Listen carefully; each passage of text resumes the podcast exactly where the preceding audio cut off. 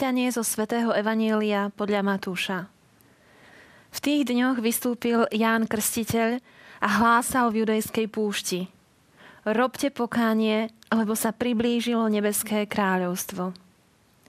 To o ňom povedal prorok Izaiáš. Hlas volajúceho na púšti. Pripravte cestu pánovi, vyrovnajte mu chodníky. Ján nosil odev z ťavej srsti, a okolo bedier kožený opasok. Potravou mu boli kobylky a lesný med. Vtedy prichádzal k nemu Jeruzalém a celá Judea i celé okolie Jordánu. Vyznávali svoje hriechy a dávali sa mu krstiť v rieke Jordán. Keď videl, že aj mnohí farizei a saduceji prichádzajú k nemu na krst, povedal im – Hadie plemeno, kto vám ukázal, ako uniknúť budúcemu hnevu? Prinášajte teda ovocie hodné pokánia. Nenazdávajte sa, že si môžete povedať, našim otcom je Abraham. Lebo vravím vám, Boh môže Abrahamovi vzbudiť deti aj z týchto kameňov. Sekera je už priložená na korene stromov. A každý strom, ktorý neprináša dobré ovocie, vytnú a hodia do ohňa. Ja vás krstím vodou na pokánie, ale ten, čo príde po mne, je mocnejší ako som ja. Ja nie som hoden nosiť mu obú. On vás bude krstiť duchom svetým a ohňom. V ruke má vejačku, vyčistí si humno, pšenicu si zhromaždí do sípky, ale plevy spáli v neuhasiteľnom ohni.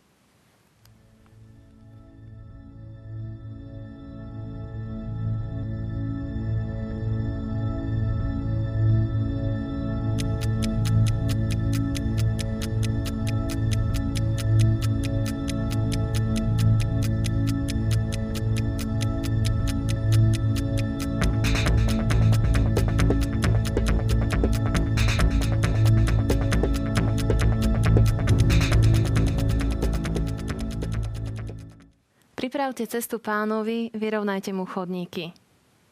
Milí televízni diváci, verím, že aj dnešná relácia prispieje k tomu, aby sme si počas tohto adventného obdobia, aby sme pripravili cestu pánovi do našich srdc. Dnes sa budeme nad Evangeliom podľa Matúša zamýšľať uh, s našim hostom, ktorým je otec Rastislav Dlhý, uh, člen kongregácie Najsvetejšieho vykupiteľa. Ľudovo vás poznáme ako redemptoristi. Vítajte v našom štúdiu. Ďakujem pekne, dobrý deň. Otec Rastislav, tak e, takým protagonistom dnešného evanielia je e, Ján Krstiteľ. Zaujímavé je, že ani jedno evanielium neopomenie Jána Krstiteľa a Ježišov krst. Je to preto, lebo ako Ježiš o ňom povedal, je to najväčší z prorokov. Vieme, že Izrael bol zvyknutý na prorokov. Boli to ľudia, ktorí boli Bohom poslaní, aby zvestovali niečo špeciálne od Boha a Izrael naozaj bol zvyknutý na také prorocké hlasy, ktoré sa tu a tam objavili. Aj Sveté písmo Starého zákona vie o 12 prorokoch, nejakých veľkých, menších prorokoch. Jan Krstiteľ nenapísal nejakú prorockú knihu, napriek tomu je najväčší z prorokov, tak to hovorí Ježiš. A práve preto, že odovzdáva Ježišovi štafetu, ako keby hovorí Ježiš, tak ty pokračuj teraz v mojej službe tak všetky štyri evanielia o ňom hovoria ako o niekom veľmi dôležitom v tom Božom pláne. A kto bol Jan Krstiteľ? Lebo my ho poznáme, alebo Evangelium ho spomína, e, keď aniel zvestuje narodenie mm. Zachariášovi, potom pri stretnutí Alžbety s Máriou a potom až na púšti, keď Jan začína verejne vystupovať. Čo bolo medzi tým? Vieme to? Vieme e, nejaké veci zo svätého písma z tých záznamov, ktoré nám nechali evangelisti a z toho, čo povedal Ježiš. Vieme to, že Ján pochádzal z kňazskej rodiny. Toto je veľmi dôležitý údaj. Jeho otec bol kňazom a takisto slúžil v chráme, keď mu bolo losom, losom určené, aby prišiel a priniesol obetu. Vieme, že mal aj videnie e, v chráme, mal, zvestovanie, prichádza aniel aby mu zvestoval, že sa mu narodí syn. Bolo to počas liturgie, počas uh, prinášania kadidlovej obety. Zrazu sa zjavil aniel v chráme. Takže jeho otec bol kňazom. Jeho mama tiež bola z kňazského rodu. Vieme, že bola z kniazského rodu, čiže e, bola to taká určitá rodinná tradícia v Izraeli. Z, rod, z generácie na generáciu, z otca na syna prechádzalo to kniazské mm. povolanie. Čiže e, ten, ten Áronov kmeň alebo Levího kmeň mal, mal v sebe to povolanie kňazské. Čiže Jan Krstiteľ pochádzal z kňazskej rodiny a veľmi dobre poznal chrám. Viem si predstaviť, že ako malý chlapec pobehoval okolo chrámu, bolo to všetko zaujímavé, cítil tam kadidlá, videl tam ľudí, ktorí prichádzali s rôznymi zvieratami do chrámu a určite sa pýtal otca, čo sa tu, tu deje, prečo sa takto obliekaš, prečo také rucho si dávaš na takúto obetu a iné rucho na inú obetu prečo sa tu tie žalmy spievajú a, a prečo máme toľko tých slávností a sviatkov a, a rituálov. Jan Krstiteľ veľmi dobre poznal chrám veľmi dobre poznal chrám, tam vyrastal a aj to jeho myslenie bolo kňazské. Bol v podstate kňazom. Takže toto je, myslím, že taký dosť dôležitý údaj o Janovi Krstiteľovi, že, bol, že pochádza z kňazskej rodiny. Bolo mu predurčené stať sa kňazom. Áno. No a my ho vidíme na púšti. Vidíme ho na púšti, nevidíme ho v chráme. To, mm-hmm. je, mhm. to je veľmi, veľmi zvláštna vec. Uh, možno by som povedal pár vecí o chráme. V myslení Izraela bol Jeruzalemský chrám stredom sveta. To, bol, to bolo to centrum, okolo ktorého je všetko. To, to, bolo, to bol centrum sveta, okolo ktorého všetko cirkulovalo. Uh, Izrael vnímal svoju zem ako svetú zem. A všetká tá ostatná zem okolo Izraela bola svetská. To boli tí pohania tam vonku. Naša krajina to je sveta zem. Ale aj, aj v tej svetej zemi bolo jedno mesto najsvetejšie a to bol Jeruzalem. Všetky tie ostatné mesta, ktoré vidíme, uh, vidíme v Izraeli, boli ako keby menej svetými. Jeruzalem, to je Božie mesto, to je to sveté mesto. Ale ani Jeruzalem celý sám o sebe nebol považovaný, považovaný za najsvetejší. Chrám, to bolo to najsvetejšie miesto v Jeruzaleme. Ale ani chrám celý nebol ako keby ten, tým najsvetejším miestom. Vieme, že aj chrám mal svoje, svoju štruktúru mal vonkajšie nádvoria, vnútorné nádvoria, svetiňu svetých. Tá svetiňa svetých, to centrum chrámu, to bolo to najsvetejšie miesto, kde raz za rok, iba raz za rok, na chvíľku, e, v taký najsvetejší deň e, mohol vstúpiť ten najsvetejší človek, aby priniesol tú najsvetejšiu obetu. Čiže takto nejako vnímali, vnímali ľudia, Izraeliti, chrám ako, ako niečo posvetné, niečo sveté.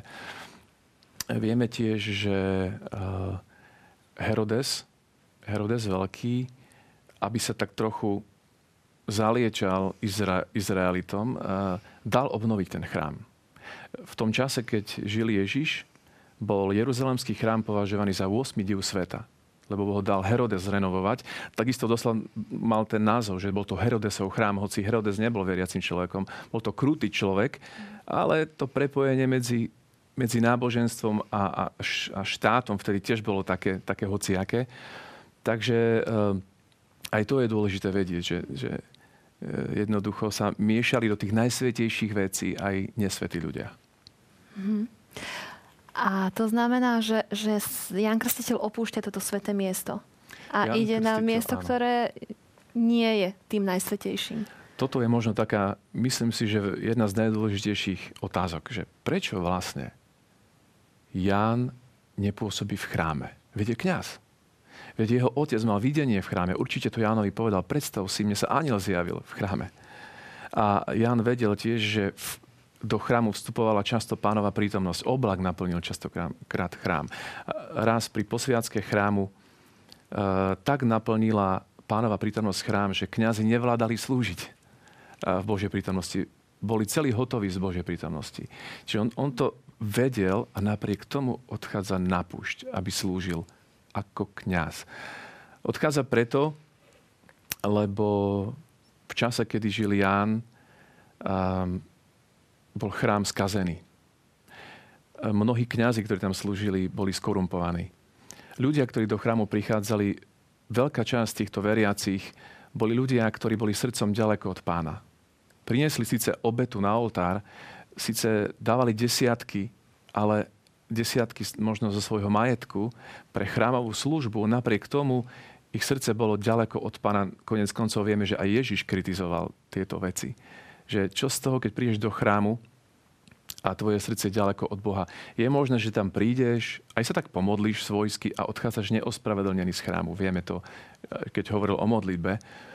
Takže v tom čase Jan odchádza na púšť práve preto, že chce ukázať, že potrebujeme nový exodus. Potrebujeme nové oslobodenie. Jan sa vlastne tým svojim životným štýlom na púšti tak nepriamo odvoláva na Mojžiša Mojžiš bol tiež človekom, ktorý išiel po púšti, lebo, lebo Boh viedol ľud z otroctva na slobodu. Keď si spomínate na Eliáša, ktorý žil v čase, kedy Izrael už mal svoj chrám, mal e, všetky tie štruktúry potrebné pre náboženský život, aj štátny život, ide napriek tomu na púšť, aby vykonal ešte raz tú cestu od Sinaja po púšti naspäť do zasľubenej zeme, aby poprosil Boha, Bože, my sme porušili tvoju zmluvu. Napriek tomu, že všetko máme, potrebujeme no, nový exodus. Ja ho chcem teraz symbolicky urobiť za celý Izrael.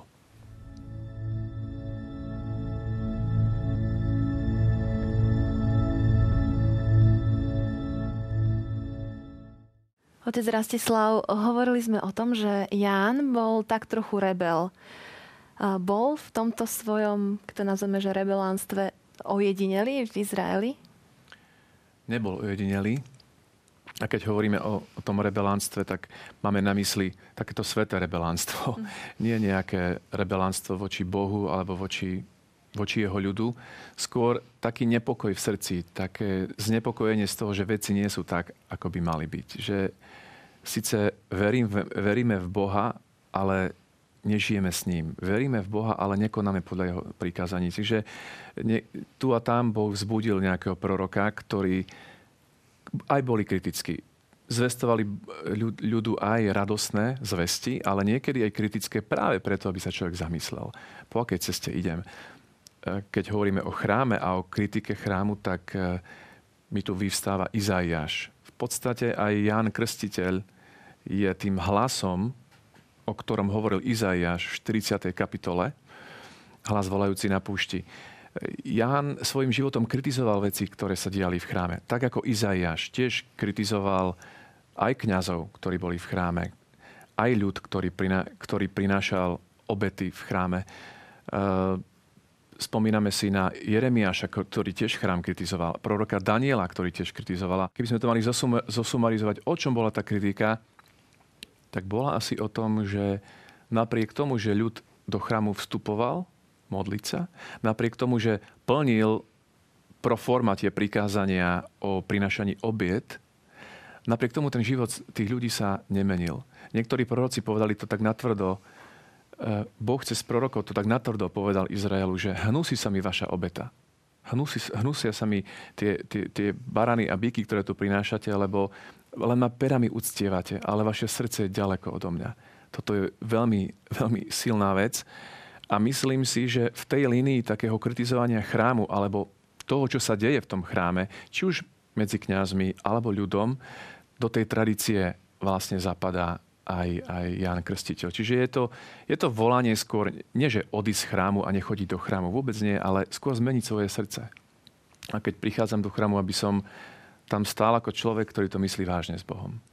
Takže tak nejako by sme mali sa pozerať na toho rebelanta v úvodzovkách Jana Krstiteľa.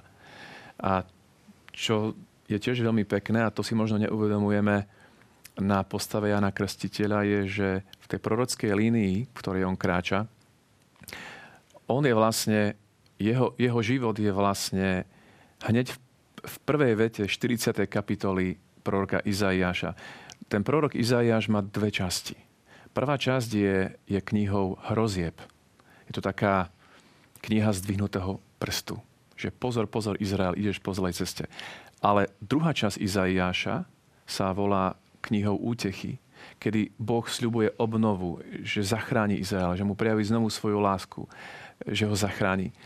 No a tá prvá časť tej knihy Útechy, to, je, to sú vlastne tie slova hlas volajúceho na púšti, pripravte cestu pánovi.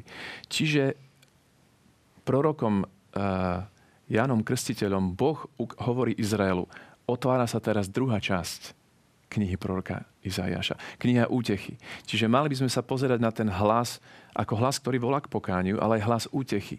Že aha, už tu je ten, ktorý ťa zachráni. Už tu je ten, ktorý ťa vyslobodí z otroctva. Takže kritika, áno, aj kritika. Ale nie len. Je to aj útecha. Je to aj ako keby znak toho, že Božia láska sa teraz rozleje tým, že vás zachráni. Že prichádza záchranca. Priniesli ste do štúdia lampáš, okolo neho vidíme piesok. Asi to bude mať tú súvislosť s tým citovaným Izaiášom, hlas volajúceho na púšti. Piesok, pretože je celá púšť je pieskom, by sme mohli povedať. Všade je piesok. Je to pustatina, akési miesto ticha, aby mohol človek počuť Boha. Je to miesto tiež také nahoty. Človek sa nemá kde skryť na púšti, preto piesok. A svieca keď Ježiš hovoril o Janovi Krstiteľovi, keď hovorí o jeho identite, tak hovorí, že to je najväčší z tých, ktorí vyšli z lona matky. Najväčší človek, to hovorí. A potom hovorí, Jan bol lampa. On bol lampa, v ktorej svetle ste sa na chvíľku zohriali. Je to veľmi pekné, čo hovorí Ježiš o Janovej identite. Preto tu máme svetlo, lebo Jan bol naozaj lampou, ktorá, ktorá ako keby ozrejmila ľuďom e, Boží príbeh Boží dej, Boží plán. Ako keby Ján povedal Izraelu, teraz je ten čas, kedy ten Mesiáš, o ktorom všetci proroci rozprávali, o ktorom sú všetky tie nádeje Izraela, všetky vaše modlitby, ktoré čakajú na naplnenie, aha, už tu je. Takže vlastne to je to svetlo do, do tých temných dní Izraela. A evidentne ľudia na to Jánovo svetlo reagovali, lebo išli za ním na tú púšť Napriek tomu, e, že teda nie len Ján odišiel na púšť z posvetného miesta chrámu, ale aj tí ľudia išli za ním. Toto je veľmi zaujímavé, že ľudia reagovali. Dokonca Ján bol sám prekvapený. Ján bol prekvapený, lebo e, tým ľuďom, ktorí za ním prišli, mnohí, to boli hriešnici. Veď jednoducho, preto tam išli, lebo cítili potrebu pokánia. Prišli za ním a, a Jan hovorí, hľadie pleme. Tak im hovorí, had je pleme. Pekné privítanie. Pekné privítanie, že ako ste, ako ste na to prišli, ako, ako utiec budúcemu hnevu. Uh, takže Ján naozaj pritiahol tých ľudí, hriešnikov k sebe, ale tí, tí hriešnici uk, vy, uh, ukazovali túžbu po pokáni, po obnove.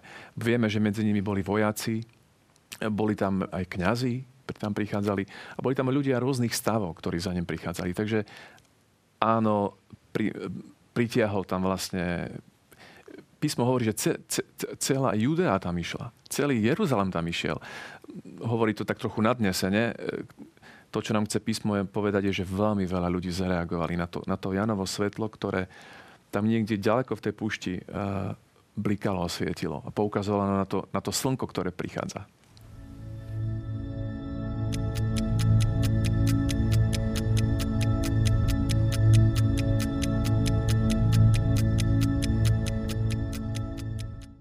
Otec Rastislav, hovorili sme o tom kontraste medzi púšťou a chrámom v Jánovom živote. Môžeme to aplikovať a preniesť do súčasnosti, do života dnešného kresťana. Vidíme takýto kontrast? Ja si myslím, že vždy je ten kontrast a, vždy by mal byť. Ja osobne to vidím medzi tým, medzi tým vnútorným životom, môjim vnútorným životom a tým, ako pôsobím na vonok. Jedna vec je to, ako pôsobím na vonok, druhá vec, že čo sa naozaj odohráva v mojom srdci. Voči ľuďom, voči Bohu, to je jedno. A myslím si, že Ján to svojou púšťou aj tým, ako keby, že ľudí vytiahol z chrámu von, chce, aby tí ľudia naozaj nemali tie opierky, aby sa nemali čo, o čo opierať, aby, aby ostali naozaj autenticky pred Bohom. Keď si predstavíme prázdnu miestnosť, kde nie je nič, nemôžem si ani pustiť hudbu, ktorá trošku kde sa odreagujem o to, aby som toľko nerozmýšľal o, se, o sebe, alebo nemám nejaké iné vizuálne predmety, ktoré mi pomáhajú sa odreagovať alebo sa na niečo iné zamerať, tak na tej púšti, na čo sa ja môžem zamer- zamerať, keď tam je len ten piesok? Jedine viem, čo je v mojom srdci. O- ozýva sa tam moje srdce. So všetkým pekným, čo v ňom je, aj so všetkým škaredým, čo v ňom je. Všetky tie všetky tie veci, ktoré nie sú v mojom srdci v poriadku, vtedy vyznievajú veľmi, veľmi mocne, veľmi silne. A my to potrebujeme všetci. Ten čas také samoty s Bohom, Čas, kedy, kedy sa o nič neopierame, ale len sme s Bohom sami. Kedy vlastne e, začneme k Bohu volať, Pane, zachráň ma. To je celá tá púštna tradícia cirkevných otcov. Tých púštnych otcov, ktorí odchádzali na púšť, ktorí hovoria, že nás tam odchádzame, pretože tam sa nemáme, pred, tam sa nemáme kde skryť sami pred sebou.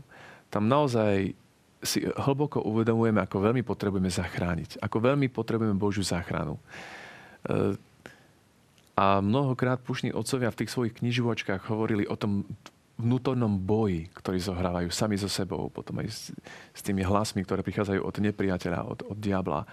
Celý ten vnútorný boj, ktorý, ktorý ale človek vyhráva, pretože, pretože človek, ktorý ide na púšť dobrovoľne a chce sa stretnúť s Bohom, chce sa konfrontovať so svojím ja, je človek, ktorý je otvorený aj na Božiu záchranu. Lebo púšť nie je len miestom ticha, samoty, prázdnoty, ale ale aj miesta, kde sa Boh zjavuje. Buďme konkrétni. Um, ako môžeme výjsť na tú púšť?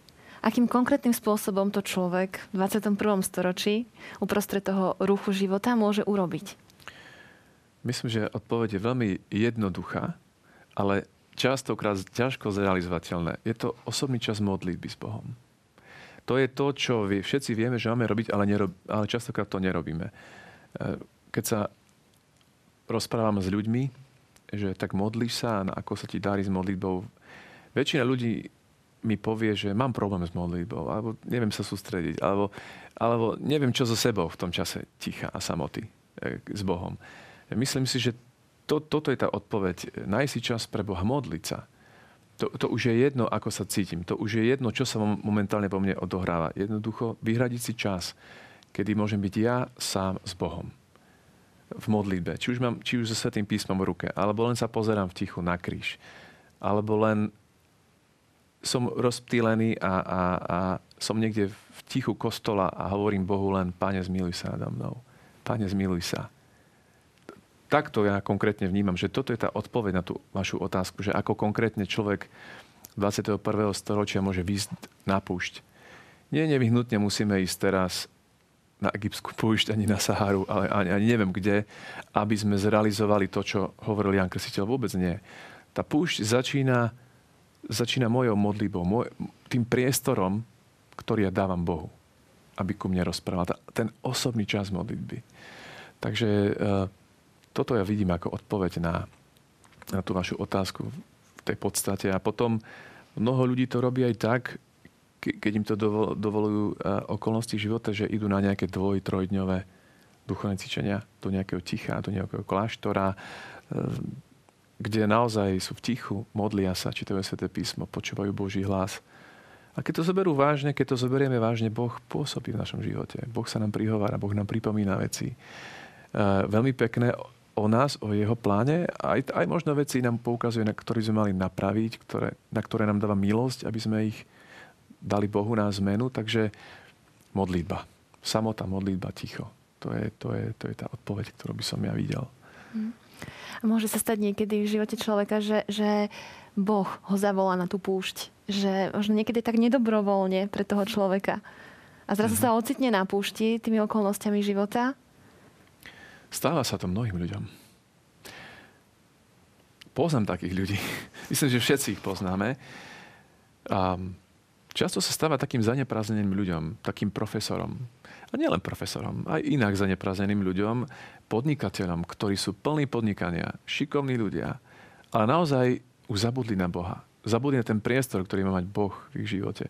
Už sú tak plní toho podnikania a, a toho, čo musia všetko vybaviť, že Boh už nemá tú škárku, aby mohol sa im niečo pošepkať, nejak sa, sa im prihovoriť, tak Boh ich stiahne na púšť. Niekedy tak, že zrúti sa podnikanie, niekto ochorie a zrazuje sám doma e, e, na, nedo, na nedovolnej do, dovolenke pol roka, sám so sebou. A častokrát sú to také chvíle bolestivé, kedy človek je vyťahnutý, vytrhnutý z svojho života, ale konečne má Boh viac priestoru, aby sa nám prihovoril. Takže aj takéto okolnosti niekedy môžu nám pomôcť. Ja vám veľmi pekne ďakujem, otec Rastislav, za tieto slova. A ja ďakujem za tento pekný čas. Verím, milí televízni diváci, že, že dávame priestor pánovi a pripravujeme cestu v našich srdciach pre ňo. Teším sa na stretnutie opäť na budúce. Dovidenia.